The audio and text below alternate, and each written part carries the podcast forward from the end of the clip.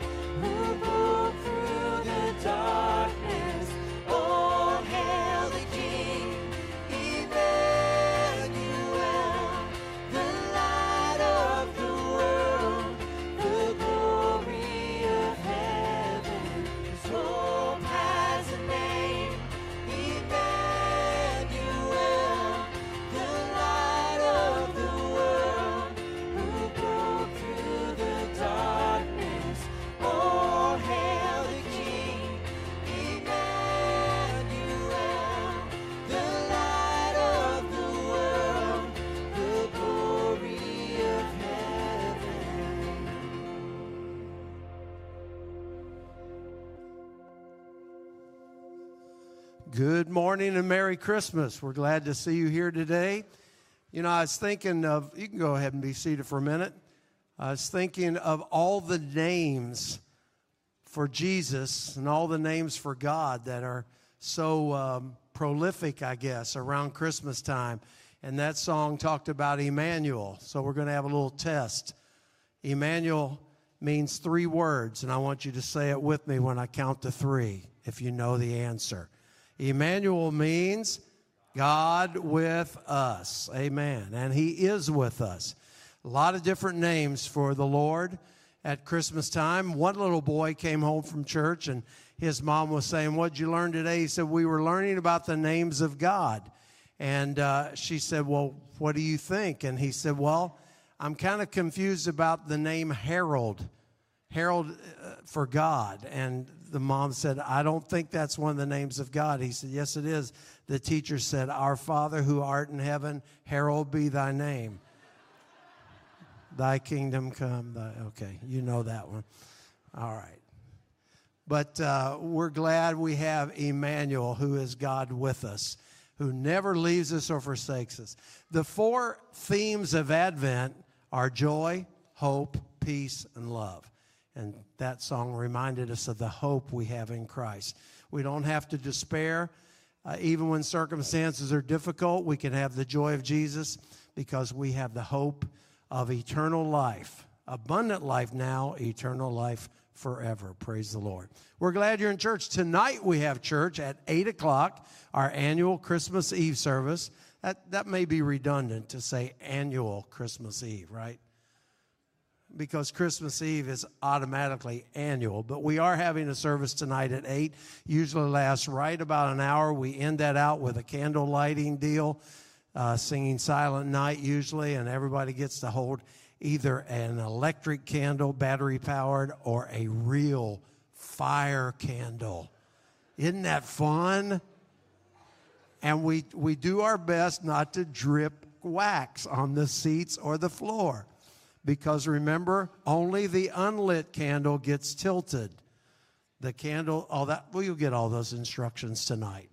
Be here and join us. Kids, come in your uh, jammies. Adults, wear your jammies to Walmart, not to church, okay?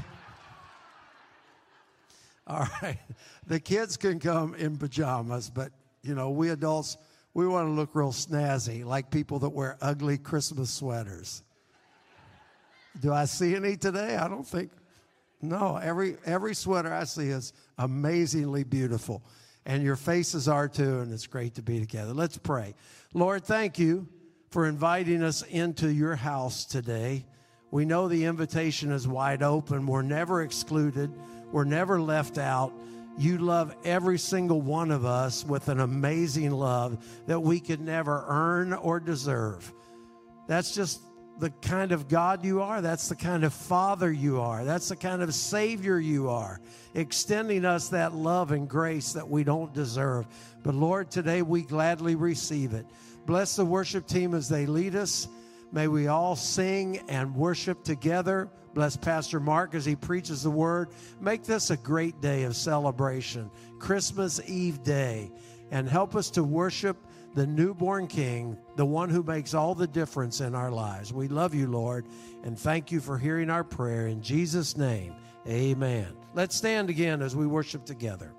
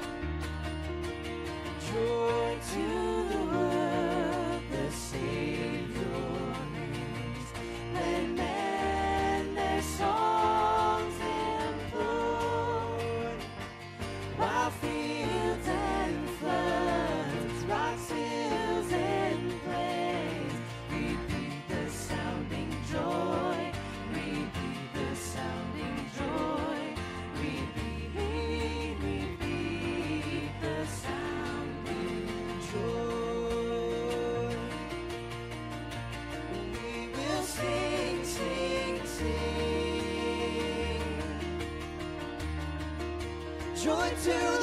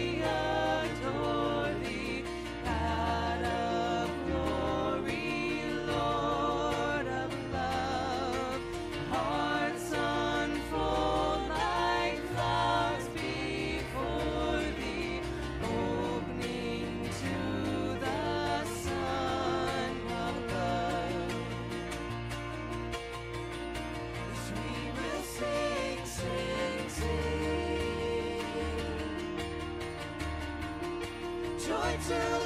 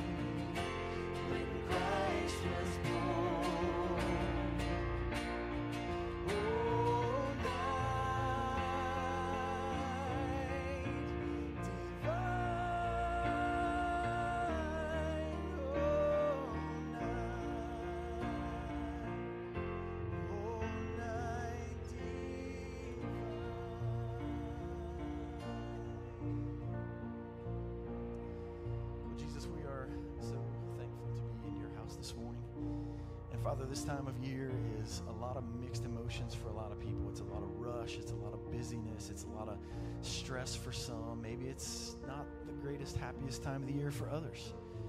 But Father, I know that one thing is true that, that you sent your Son into this world so all of that stuff could become secondary to the glory of your, your creation and your Son and, and what He eventually will do for our sins, Lord. And so today we celebrate the birth of Christ. Father, we have gathered today, not and, and really it echoes all throughout the year, but Father, we gather today just to worship you. Father God, we worship you because you saw us worthy to send your son here. And Jesus, we thank you for the life that you live to show us how we can live in a relationship with you. So this morning, Lord, I pray that everything that we say and do, the songs that we have sung, to the words that we're about to hear from Pastor Mark, that everything will bring glory honor to you today. Father, we love you, we thank you, and we praise you. And right now we pause and we put everything else aside, and we're here to worship you. Father, bless Pastor Mark as he comes. I pray that you would bless him, Lord, from the, from the bottoms of his feet to the top of his head, and may everything that, that we do, we hear, may it point to you. Jesus, we love you today, and it's in your name that we pray. And all God's people said, Amen. You may be seated. Well, good morning, church. I'm glad that you're here today. If you're visiting with us, my name is Mark, and I'm one of the pastors here. And it's my privilege to fill this pulpit uh, about 40 plus times uh, a year. And I'm thankful to be able to fill it on, on this Sunday and to be able to speak about uh, the greatest story that's really ever been told, uh, I guess, next to the resurrection. And so we are, um, uh, be here tonight at 8 o'clock. And uh, contrary to some rumors going around, Elvis will not make an appearance tonight. Elvis has left the building, never to return. And if you don't know what I'm talking about, there's probably a YouTube video hidden way down in the caverns of YouTube somewhere if you ever want to uh, see that. But we'll be here tonight and we have a great time. We have something for everybody tonight. And I hope that you can join us tonight at 8 o'clock. Usually pretty crowded, and people start getting here by 7.30 uh, or so, so we hope that you can make it tonight. Also wanted to say and I'm not really prepared to say this because I can't remember the date. What date did y'all give me, Scott and Simp? I, I, think on Sunday, January the 21st, and if that's not right, it's the third Sunday in January, okay? We've got a marriage small group that's going to start up, and Scott and, and Simp are going to be able to lead that. They're going to use family life material, and if you're familiar with Christian stuff, then you're probably familiar with family life and so, um, if you would like to be in a, a marriage uh, a small group that's going to meet in, during the first service and then attend the second service, that's going to start the third week in January. We're going to have some a lot of stuff to promo that, and uh, so that's coming up. But I just kind of wanted to put that in the back of your mind, and you can uh, start uh, thinking about that. Um, when we come to Christmas uh, and the Christmas message. Um, you know, can I be quite honest with you? Why it's it's always fun to preach Christmas. It's sometimes it's difficult after 29 years of preaching to preach Christmas because there's a limited amount of material, and I feel like I preach the same thing every year, which is probably okay. Um, but uh, you know, if you added up the number of verses in Scripture that speak to the Christmas story, there's not a whole lot. So as I look each year and try to find something and uh, kind of new and different to be able to, to do, sometimes it's rather difficult for me. But as I was reading through this, the story in Matthew 1 and in Luke chapter 1 and 2 again, and trying to find something, I, I found some things I wasn't looking for. Because when you go to the Christmas story, you look for a baby and you look for a manger and you look for stars and you look for shepherds and you you, you look for uh, angels, you look for wise men, and of course, all of that is there. But as you, as I was, really trying to read between the lines or read it very, very carefully, because I think sometimes we, we don't read the story carefully because we've heard the story over and over and over again. But as I was trying to read it very carefully, I found some things that I wasn't looking for. I was looking for the traditional things that you find at Christmas. But as I looked, I found some things that some people would call serendipities. Serendipities is, is you know, it's, like you lost, you lost uh, um, a quarter uh, and you look into the, down into the, between the couches to find the quarter and you find a $20 bill. Okay, that's a serendipity. Okay, you, you find something pretty cool that you weren't really looking for. And that's happened to all of us in life in some way. A lot of the discoveries that we have had, uh, that science has given us, have been serendipities. When they were actually looking for something else and they have found something they weren't really looking for. Uh, back in the uh, 50s, I think they were working with, with, with rubber and trying to to make a, a, a, synthetic type of rubber, and it was, it was too elastic and it wasn't really doing much, and they weren't getting anywhere. And all of a sudden, somebody had an idea, and they put it in an egg, and 300 million plus eggs later, we have silly putty. You would be shocked to read. If you, if you would Google serendipities or um, Google uh, discoveries and, serendipities, to read the things that have been discovered kind of by accident. Um, there was, there was an engineer that was working with, with radars, and he noticed as he was working with radars that the chocolate bar he had in his pocket melted. And his brain, that was a lot smarter than mine and thinks a lot differently than mine, he went and got uncooked popcorn and put it in his pocket, and it started popping. And microwave ovens. Microwave ovens were discovered.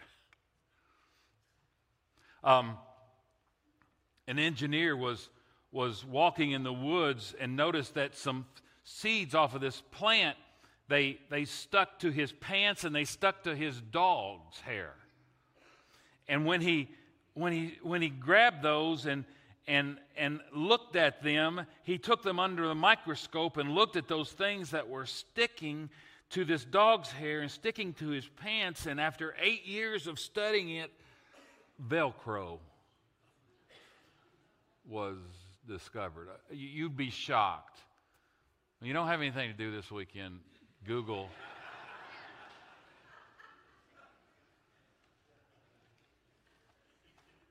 It's amazing. Well, as I was reading through the story in Matthew chapter 1 and 2 and Luke 1 and 2, I found some serendipitous things. Things I wasn't really looking for, but were pretty cool anyway. So in Christmas, we we, we, we, we learn about the, the, the gift of the Savior, and we learned uh, about the, the angels being able to announce that and all of that. But also, as I was looking at the story, I found out that the Christmas story teaches us about something really, really, really, really important, as if Jesus' birth is not. But the Christmas story teaches us about grace and teaches us about truth, which is an unbelievably important concept in our Christian lives. And you've heard me over and over and over. And until I preach my last sermon, you will continue to hear me over and over and over talk about grace and truth. Because there's no better way to explain Jesus as this one in John 1:14 that says came full of grace and truth. So, the mission statement of our denominations is to make Christ like disciples in the nations. Okay? And there's no better definition of Christ likeness than grace and truth because Jesus came full of grace and truth. You could say Jesus is a lot of other things, and you would be 100% right. But it says very plainly that Jesus came full of grace and full of truth. And this Christmas story teaches us about that. And if we're going to live a Christ like life, which you can't read the Bible without seeing that we're called to live a very different life, and you can put a lot of names on that, and I think Christ likeness is about as good as anything that you can find. if you think about it, there's very little in the Bible about going to heaven. There's a whole lot of in the Bible that now that you are a Christian, this is how I want you to live. That doesn't minimize the unbelievable salvation story that came into my life on August 29th, 1993. but you just you can't deny that when you read God's word, there's just the overwhelming evidence is that he has called us to something more than just waving our ticket to heaven. He's called us to something more than just saying, hey, I'm saved, I was baptized, you know, I made my profession of faith, or whatever you want to say. If August the 29th, 1993 was the only thing that God ever did in my life, I guess that would be pretty cool, but there's a whole other life to be lived, and what God has called us to is a life of Christ likeness. And that's best described, not the only way, it's best described as being full of grace and full of truth. Here's what I'm, I'm repeating myself, but, but some of you are slow learners, okay? So I, I need, to, I need to repeat myself. Um, most of us lean toward truth or lean toward grace. That, that's just our natural inclinations. Some of us are so kind and so gracious and so full of love and so full of mercy that being gracious comes very easily for us. But for those people's areas of truth, they come harder. Because you know what the truth does, friends. The truth divides. The truth does not bring together, the truth does not unite. The truth always divides with people who are living in the truth and people who are not living in the truth. And people who are, are, by their DNA, are gracious and loving and kind and all of that kind of stuff, they find it very easy to be full of grace. And I wish I was more like that.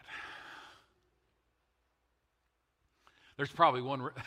there's probably a reason that when you, when the board is looking for a new candidate, you know, we, you know, I'm going to retire here in about a year and a half or whatever it is, and you know, and they listed the characteristic of a new ca- candidate, there probably is no coincidence that one of them was tender-hearted because the guy you got is not very tender-hearted. Okay?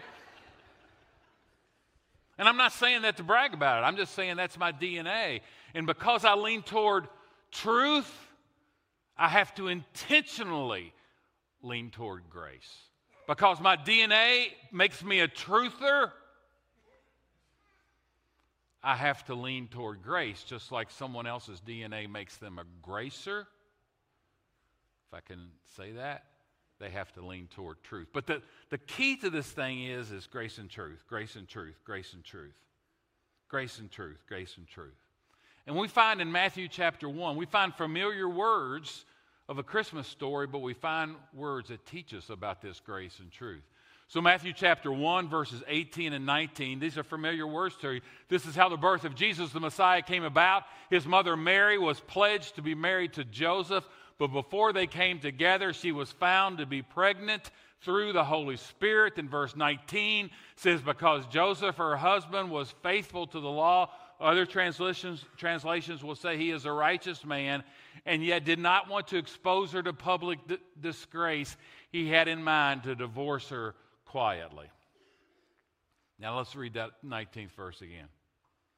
And by the way, when God sovereignly picked out Mary and Joseph, he didn't do a holy eeny, meeny, miny, mo. I think he intentionally chose these two. And I think this verse tells us maybe a little bit about a man in Scripture we don't know much about. We, we hardly have any. Isn't that amazing? the stepfather, the guy that raised him, we have very little information about him. But here it says, because Joseph, her husband, was a faithful to the law, that would have been the Old Testament law, and yet did not want to expose her to public disgrace, he had in mind to divorce her quietly. Why was he going to divorce her? Because that's what the law said.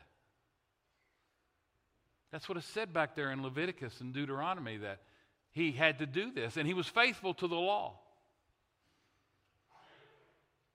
Truth. Truth. But the scripture says he had in mind to divorce her quietly. Grace. He could have gone around and, and all of his Pharisaical friends, all of his righteous friends, all of his um, godly friends, at least godly in the way we understood it in the Old Testament, he could say, Hey, look how godly I am. I'm going to get rid of her, kick her right out, man. This engagement is over with. Look at me. Pat me on my back. The Bible said he was going to do the right thing. Listen, the Bible says he was going to do the right thing, at least in the right in the way that he understood it. But he's going to do it in the right way.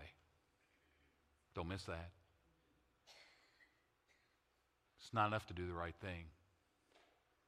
It must be done in the right way. It must be done with the right attitude. It must be done with the right motive, with the right intent. What more could be Christ's likeness?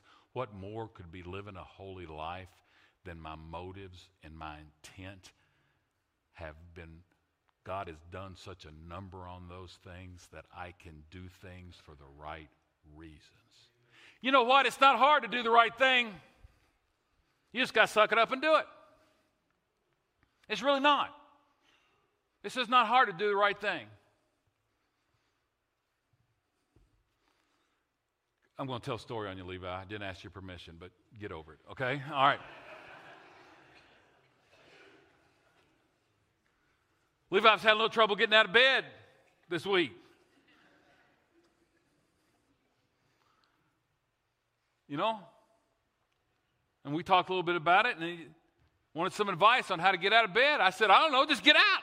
It's not hard, just get out of bed. It's not hard to do the right thing. Supposed to, you know, if you got to be at work, get out of bed. Get out of bed. It's not hard to do the right thing, but it's hard to do the right thing with the right motive, with the right intent, that's a God thing. Because if we all will be honest, our motives are mixed. And they're mixed because we're human. And I need a healthy dose of prayer to God to say, God, make the reasons I do the right things, make them right as well. You all know what I'm talking about. God, the Holy Spirit is faithful right now to bring something to your mind that maybe you did the right thing, but you didn't really do it for the right reason. Maybe you did it to get noticed, and maybe you did it so somebody could pat you on the back, or maybe, I don't know what it was. Didn't make any difference what it was. We've all been there. Joseph was going to do the right thing, at least what he understood to be the right thing. Okay? divorce her. But he was going to do it quietly so he wouldn't put her to public disgrace. He was going to do it quietly so he wouldn't embarrass her. Grace, truth. Truth, grace. What's it mean to be Christ like? The best description is full of grace and full of truth. We'll never reach that on this earth but we can pray for that and be cognizant of that and know where our natural leanings are. And if I know my natural leanings is toward truth, then I've got to lean toward grace. And if I know my natural leanings are toward grace, I've got to lean toward truth because the truth is both of them. Both of them. So I don't know. Um, uh, you know, a lot of people have come to my office over 29 years of ministry and said, you want to know the right thing to do. You know what I, I found out on a lot of those people? They already know the right thing to do. They're just not sure they want to do it. So, in all of our lives, what's, what's it mean to be Christ like? It's a big deal, man, to do the right thing. in the right way. me, this is Mark speaking. I'm going to step way away from this pulpit right now. So I'm going to say this is Mark speaking. I kind of think it might be more important to do it the right way because the Bible says, Blessed are the pure in heart.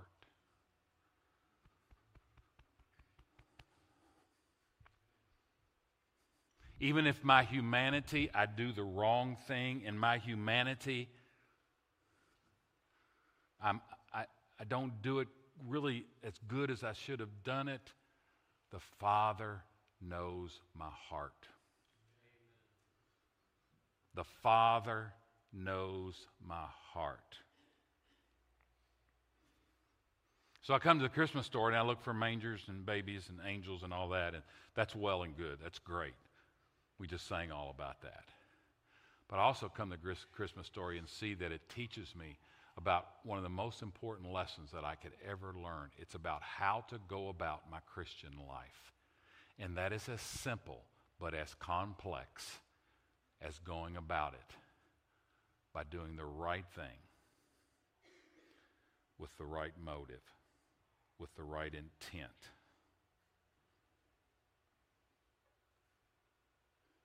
Grace and truth. I continued to read and found something else that doesn't really, it's not part of the mangers and the angels and all that kind of stuff. As, as I read about the birth of Christ, I find out that the Christmas story teaches us about discipleship. It, it teaches us about discipleship. Yeah, there's all these other stuff there in the manger and the cattle and no room in the inn and all that other stuff. That's all there. But the story itself, if you read it, and if you're a desperate preacher like me and didn't want to preach something that you already done before, and if you wanted to preach something, you read it really carefully. And I saw where the discipleship, the Christmas story is about discipleship. In the second chapter of Matthew, let me read a, a more lengthy passage than I would normally read to you. Matthew chapter 2, verses 1 through 5. After Jesus was born in Bethlehem in Judea, during the time of King Herod, Magi, wise men from the east, came to Jerusalem and asked, Where is the one who has been born King of the Jews? We saw his star when it rose and have come to worship him. Verse 3 When King Herod heard this, he was disturbed, and all of Jerusalem with him.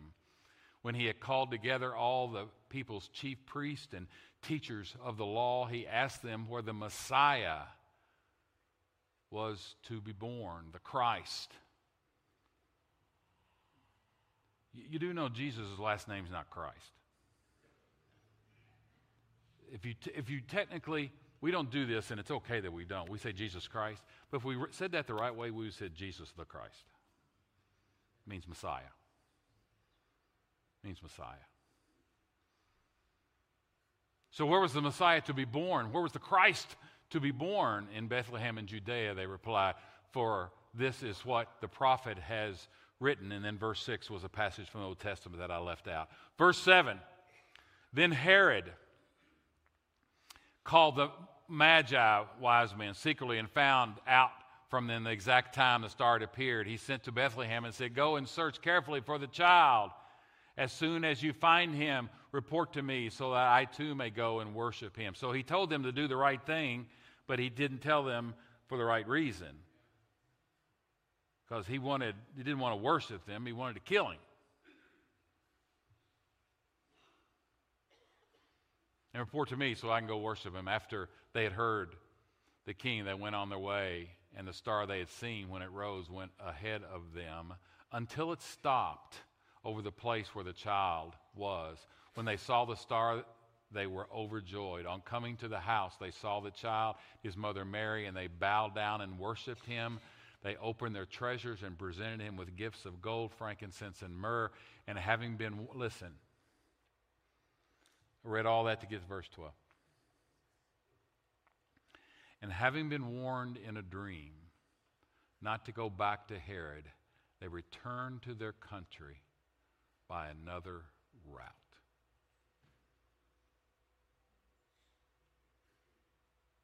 What's it mean to be a disciple of Christ. What's it mean to be a disciple of Jesus Christ? I was a young Christian and I heard a Southern Gospel group talking about living a different way. And the story they told was of the Magi who didn't go back the same way, they went back a different way. Glory to God for the change that He makes in your life. They, they, they went back home, but they went a different route. When I knelt at a, well, excuse me, I didn't kneel at an altar. It just kind of happened to me on August 29th, 1993, Calvary Baptist Church, Danville, Illinois. When I left that church that morning and went to my car, I went to the same house, apartment, but I went a different person.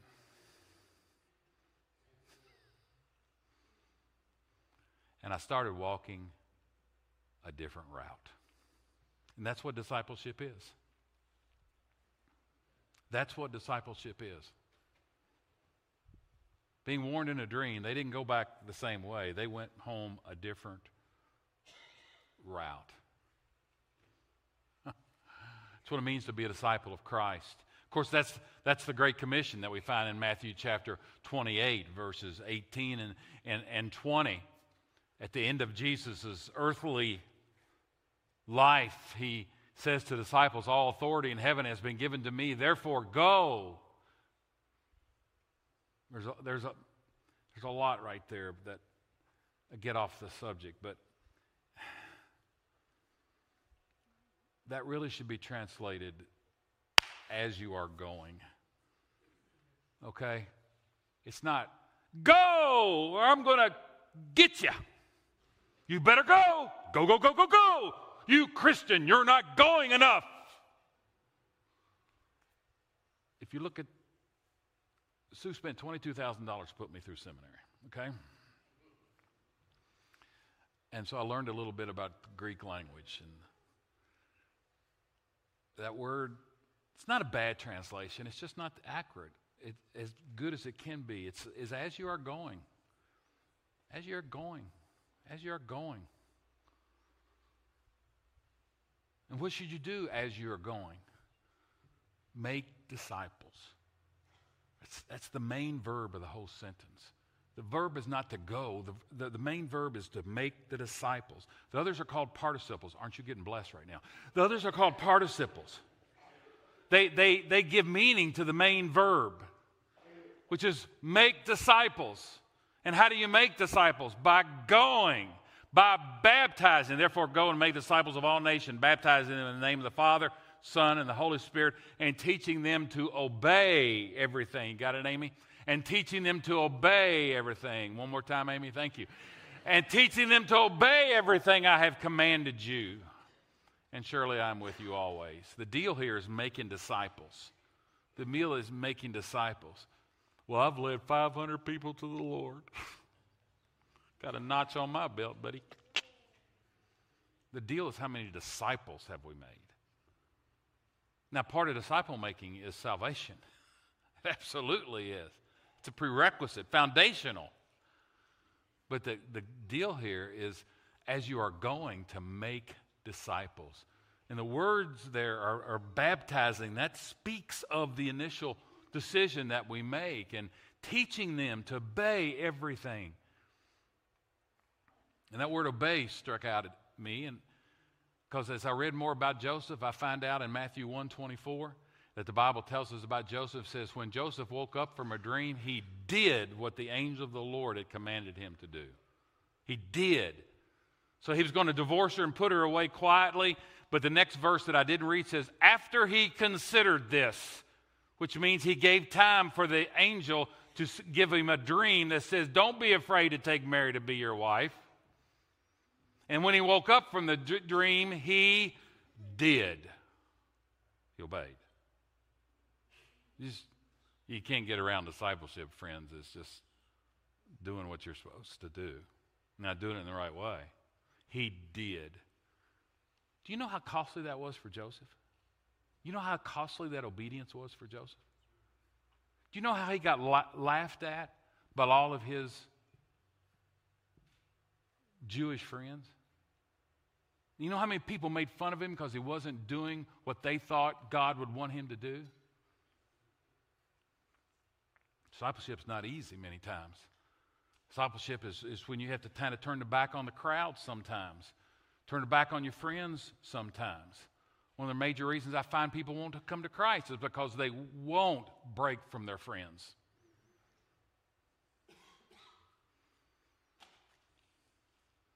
So Joseph woke from the dream and he did. That's discipleship. He did. He obeyed. He did what the Lord told him to do. Matthew chapter 2, verses 13 and 15, in the next chapter of the story. When they, when they had gone, an angel of the Lord appeared to Joseph in a dream. Get up, take the child and his mother and escape to Egypt. Stay there until I tell you, for Herod is going to search for the child to kill him. Verse 14 says, So he got up, took the child and his mother during that night and left for Egypt, where he stayed until the death of. He did as the Lord wanted him to do and fulfill what the prophet said from the Old Testament. It says, Out of Egypt I have called my son. On down in Matthew chapter 2, speaking of Joseph again. After Herod died, the angel of the Lord appeared in a dream to Joseph in Egypt and said, Get up, take the child and his mother, and go to the land of Israel, for those who are trying to take the child's life are now dead. So he got up, took the child and the mother, and went to the land of Israel. This is discipleship. This is following God. This is being obedient. What does it mean to be a disciple? It means as you go, it means to baptize and teach them to obey. In verses 22 and 23 of Matthew chapter 2 are next.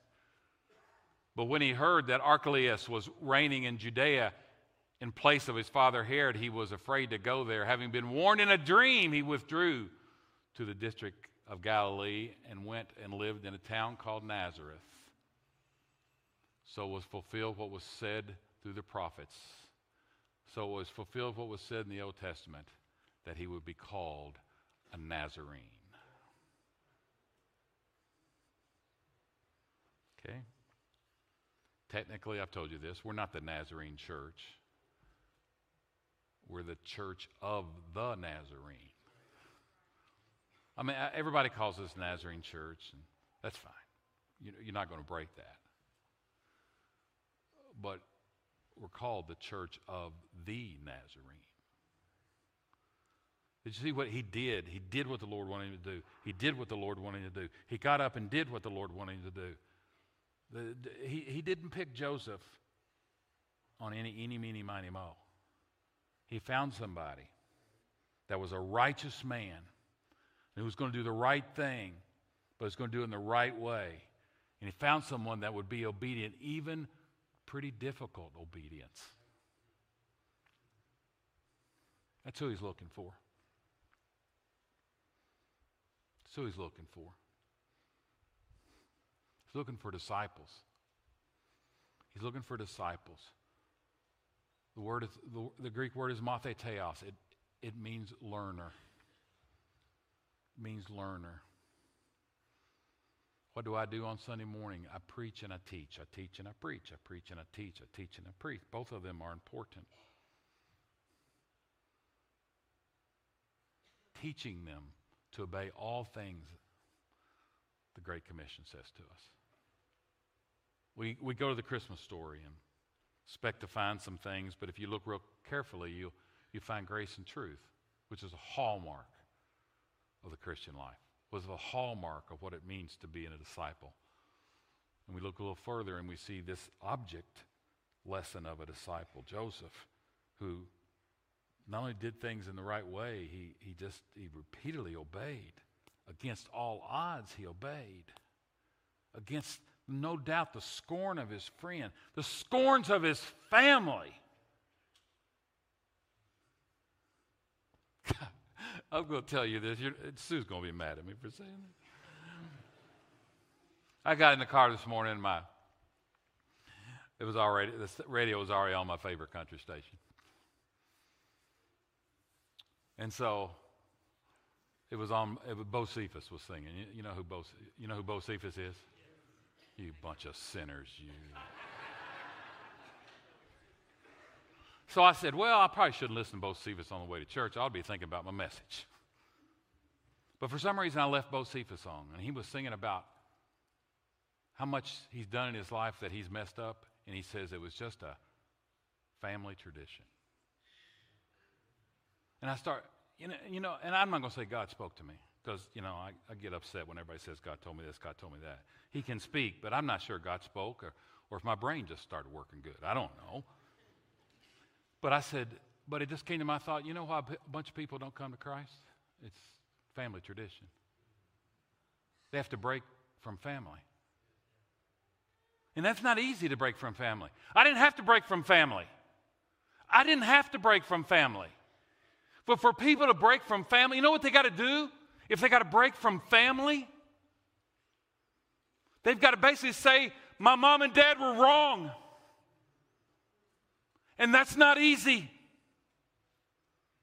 The way they raised me and what they taught me was not the right way. And we wonder why it's so hard for some people to come to Christ. I think about our people at our Kinsey campus that are stuck in generational stuff and how hard it is for somebody to stand up and say, I want to break this cycle. And when they stand up and say, break this cycle, they really have to turn their backs on their family.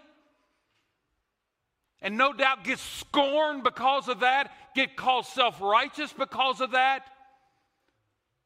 But somewhere, somebody's got to break the cycle. Or, as Bocephus says, I'll just keep rolling smokes because it was a family tradition. When I get drunk and sing all night long, it's just a family tradition. I'm so glad I didn't turn that song off this morning. God, because God, God, God ministered to me through it. Glory to God.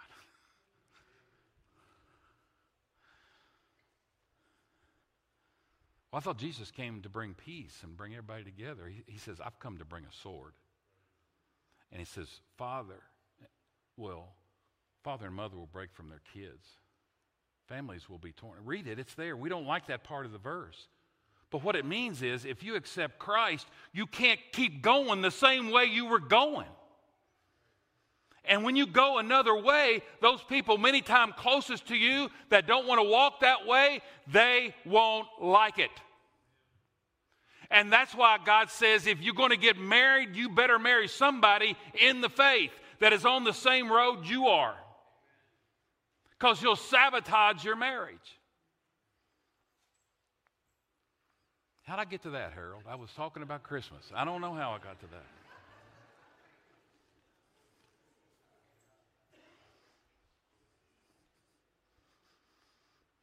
We're talking about serendipities, things that you find that you're really, looking for, but they're pretty cool. And as I read it again, expecting to find one of the greatest stories ever told, I found that the Christmas story teaches me about history. You know, some of the great fairy tales that we have, whether they, whatever fairy tales you learned when you were a kid, and Rumpelstiltskin, and, and all of those fairy tales, you know, they all started the same way, didn't they? Once upon a time. In a land far, far away.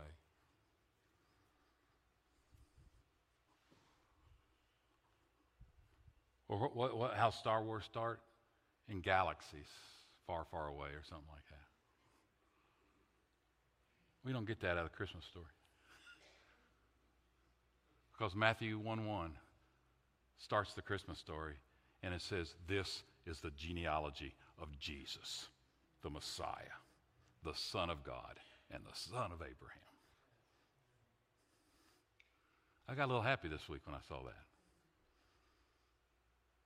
Once upon a time, land far, far away?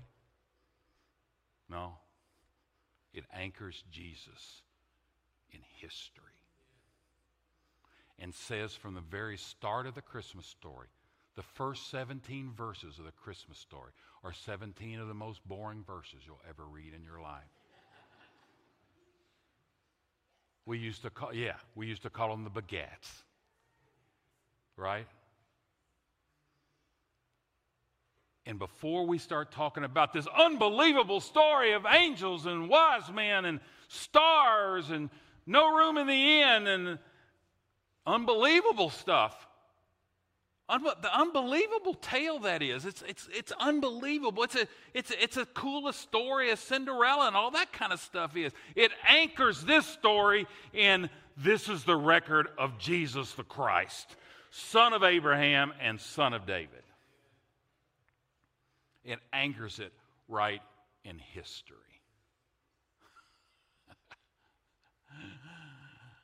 We're going to have a whole bunch of people here tonight they're not going to understand that. They're really not. It's just a story, man. It's they come Christmas Eve because you know we'll sing familiar songs and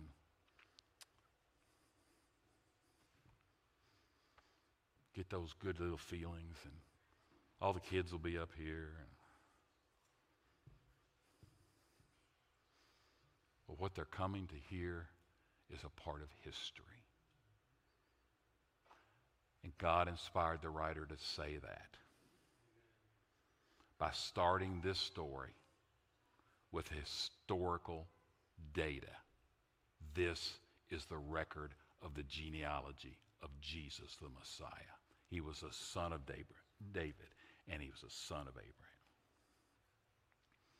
Luke chapter 1 Matthew and Luke, we get most Christmas data. Look how Luke ch- chapter 1 started.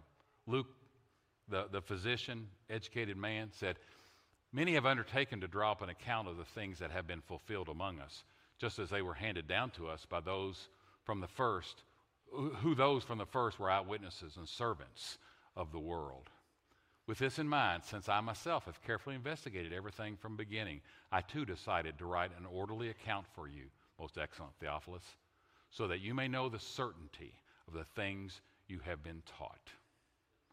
In the time of Herod, king of, Judah, king of Judah, there was a priest named Zechariah who belonged to the priestly division of somebody I can't pronounce.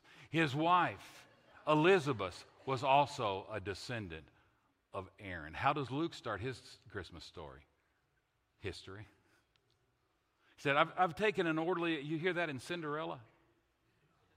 Seven dwarfs, all that. You hear that kind of stuff? I've t- an orderly account. I investigated all this kind of stuff, Theophilus. I investigated all this.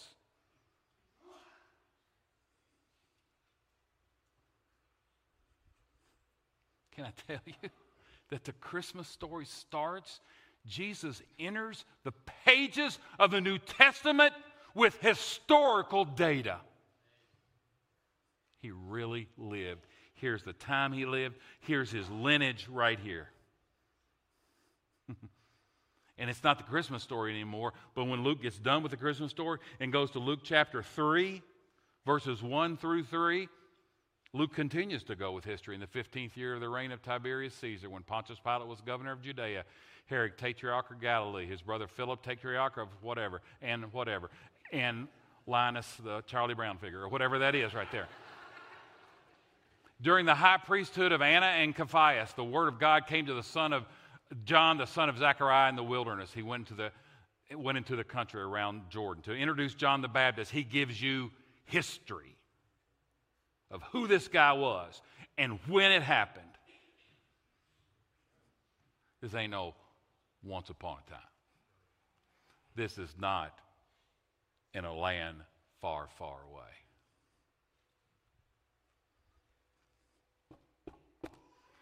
And that's what people don't like about it. It's real, and it forces them to deal with this real person called the Christ. So easy to deal with Cinderella. We can enjoy Cinderella. We can read it to our kids. We can read Snow White and Seven Dwarfs to our kids, and we can say, What a nice little story. And our kids go to sleep, and we're so happy they finally went to bed, and all that kind of stuff. And, but it doesn't really affect our life. But Matthew and Luke says we'll have none of this about this story. And we'll start both of the accounts of this story with historical data. This is the genealogy of Jesus the Christ, son of David,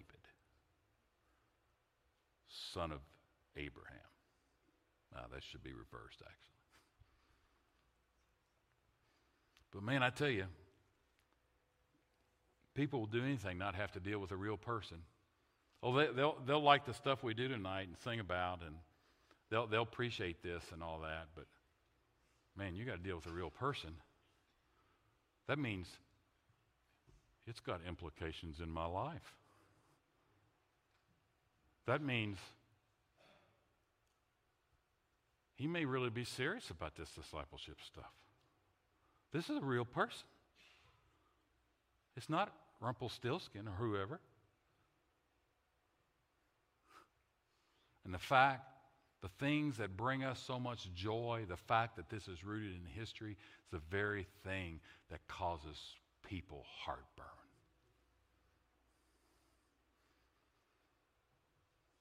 Because when you preach the historical Jesus, the historical Jesus, no one doubts. No atheist, if he's got any clue, no atheist will, will doubt or denounce there was a person called Jesus who was supposedly born in Bethlehem, grew up in Nazareth, and claimed to be the Messiah and was killed on a cross. No atheist will deny that that happened. They'll deny of who he really was. But because Jesus is real, and because this story that we talk about today and we'll talk about tonight is real, you got to deal with him. As I told you a few weeks ago, my favorite, my favorite, favorite picture of Billy Graham, and you can Google it and find it, is a young Billy Graham, and he's got his pulpit sitting right there, and he's like this, and he goes, What are you going to do with Jesus? Can't you see him saying it? Can't you see him in those LA crusades in the 40s that, that ushered in his whole ministry? Can't you see a young Billy Graham with lots of energy says, What are you going to do with Jesus? And that's the question both Matthew and Luke force us to deal with. Because when we go to the Christmas story, we find history. So, my question to you is by way of Billy Graham what are you going to do with him?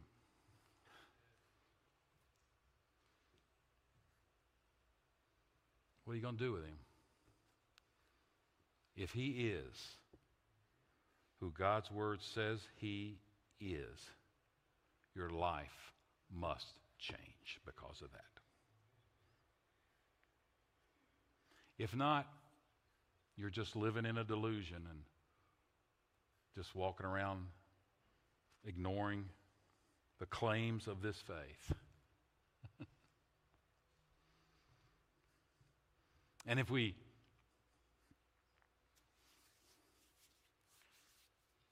if we deal with this in this kind of way, we've got to come to grips with the fact that he is Savior and the fact that he is Lord. Have you done that? I mean, I mean, really, really done that. If you, if you come to that grip today, if you come to the realization of that today, this will be the greatest Christmas you've ever had. I don't care if you don't get a single gift. You've received the greatest gift that could ever have been given to you. Has that happened to you? I mean, really, really happened?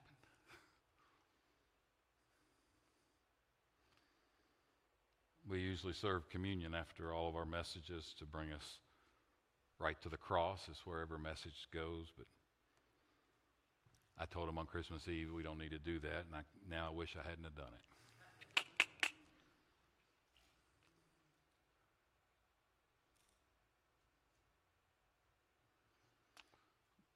Because Jesus, the historical Jesus, forces you to a decision. Have you made that? Young, old, anywhere in between. Have you made that? Father,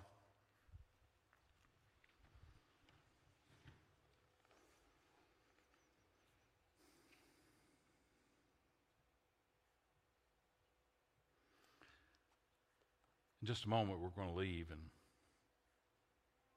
start talking about Christmas and trees and gifts and But Lord, this is the moment of what Christmas is all about. The, the decision that we have to make is will He be our Savior and will He be our Lord? It's why you sent Him. We are the reason for the season. You sent Him for us. He had no reason to come if not for sinful man.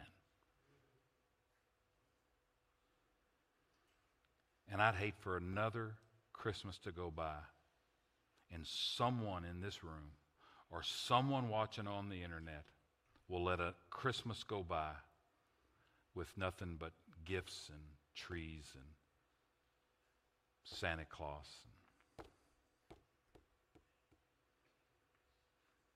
So, God, right now in the stillness of this moment, where I believe your Holy Spirit is here and moving amongst us, would you move on those? Would you move on those that need this message and have never come to grips with the reality of Jesus, with the historical Jesus, the Christ? And you would you make this morning, on this Christmas Eve morning, may they receive the greatest gift that has ever been given. And if they do, that'll be an act of your grace. You've opened our eyes.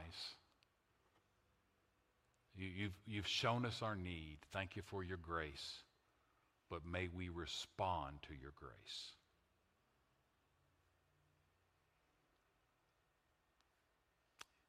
In Jesus' name, amen and amen. If you. Um,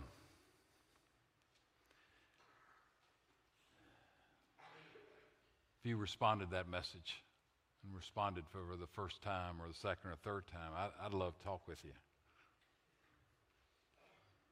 Because this is what happens. You get in, in the, the emotion of this moment, and if you don't do anything about it, it leaves.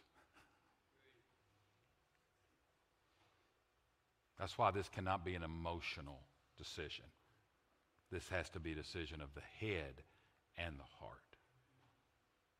And if you've made that decision today, I, would love to talk to you. I'd love for you to send me an email. I, I, I'd love to talk you through this, answer any questions that I can answer for you. Are you glad came church today? We all could have been somewhere else. I know that. And I hope that you're glad that you came. And I hope the rest of your Christmas festivities are better because you started it this way today. We're going to be here tonight. We're going to do a lot of different things tonight, and, and hopefully, by the grace of God, we'll, we'll magnify the Christ child tonight. And I'll preach just a short, short message tonight on the one who's called Emmanuel, God with us. And I, am I'm, I'm hoping that you'll come back and really enjoy this time with us tonight. Can we stand together, please?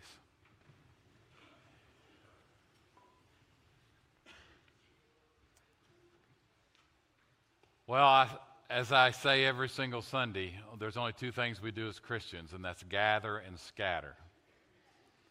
And so we've gathered. Thank you for doing that. I hope you come back and gather tonight. But now, as, as you scatter, may you leave with this question. And I pray, and I pray if you've never answered this question, this question will haunt you until you answer it. What are you going to do with Jesus? The historical Christ. I love you all enough to tell you the truth. Hope to see you tonight.